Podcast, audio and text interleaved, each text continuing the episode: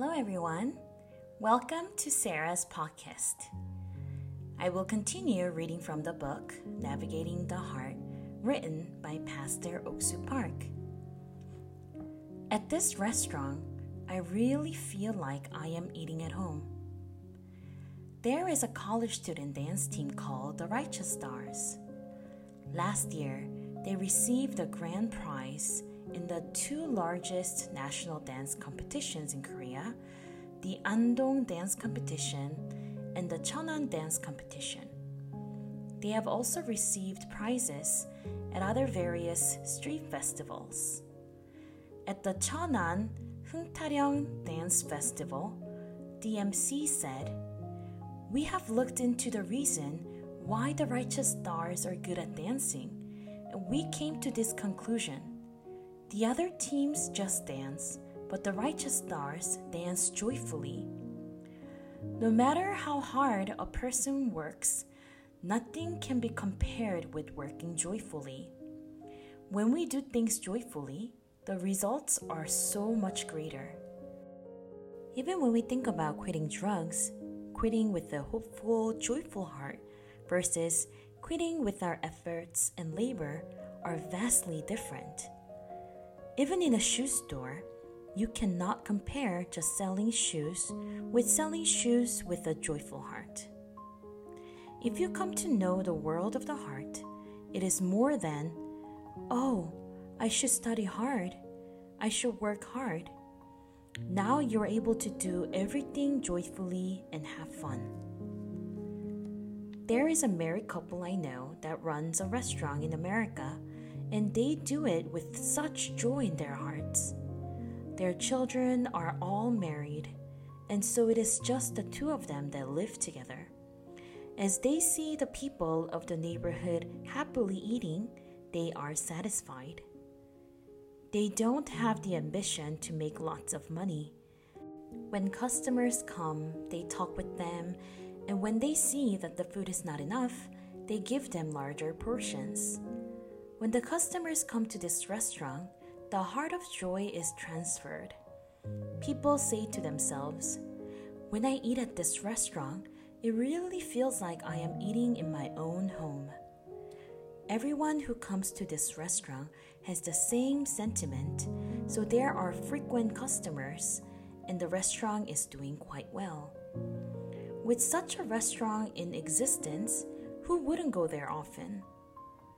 A person who works with making money as their primary goal will have the heart to decrease the costs of the ingredients more and more in order to gain more profit.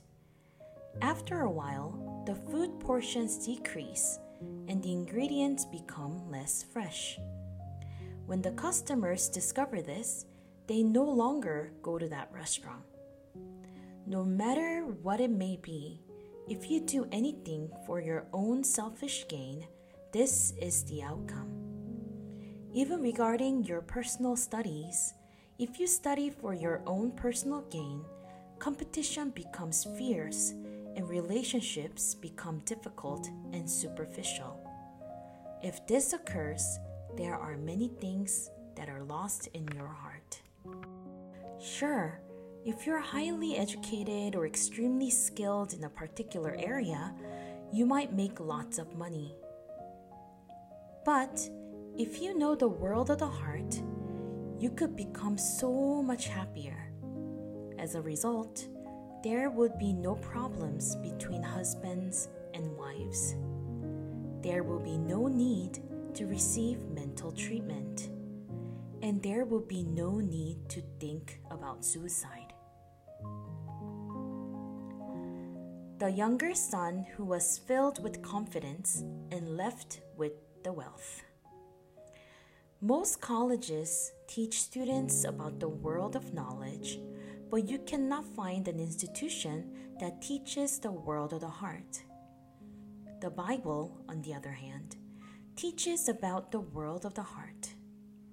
The prodigal son is a particularly well known story there was a certain rich man who had two sons, but one day the younger son came to his father and asked to receive the inheritance that his father was going to give him when he came of age.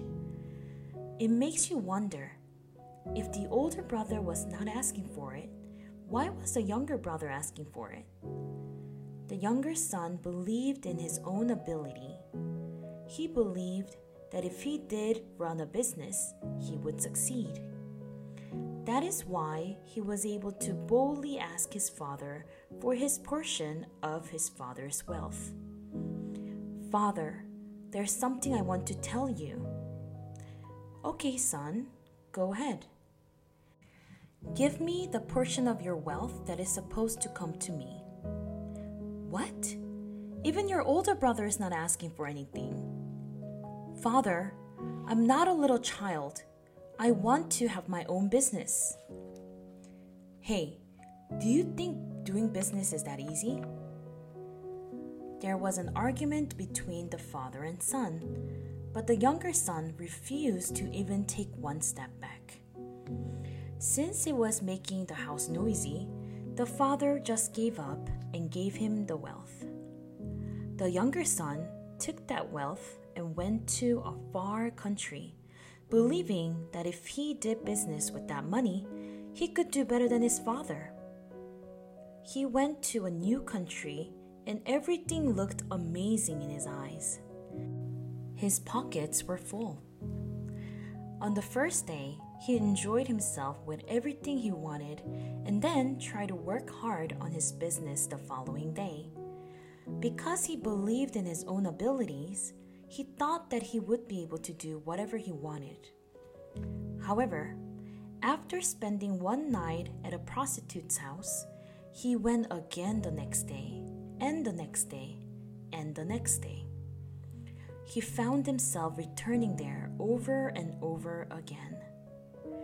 First of all, if you set your foot in the house of a prostitute, it's hard to escape from it. You may think, I am confident. I am not going to live like that.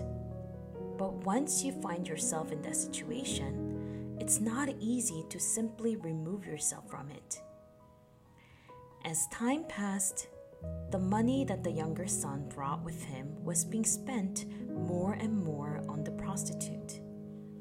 He fell deeper and deeper into that woman and wasted his entire wealth. Many times he would say, Okay, I am not going to go there today. I'm going to plan for my business. He will make up his mind to do that, but if a prostitute were to allow that kind of man to leave, then she wouldn't be a prostitute. A prostitute knows how to melt a person's heart. Isn't that what a prostitute is? The younger son just want you to have a little fun and then come out and run a business. But now, he was unable to come out from that on his own. Thank you so much for listening, and I will come back once again with more stories. Thank you.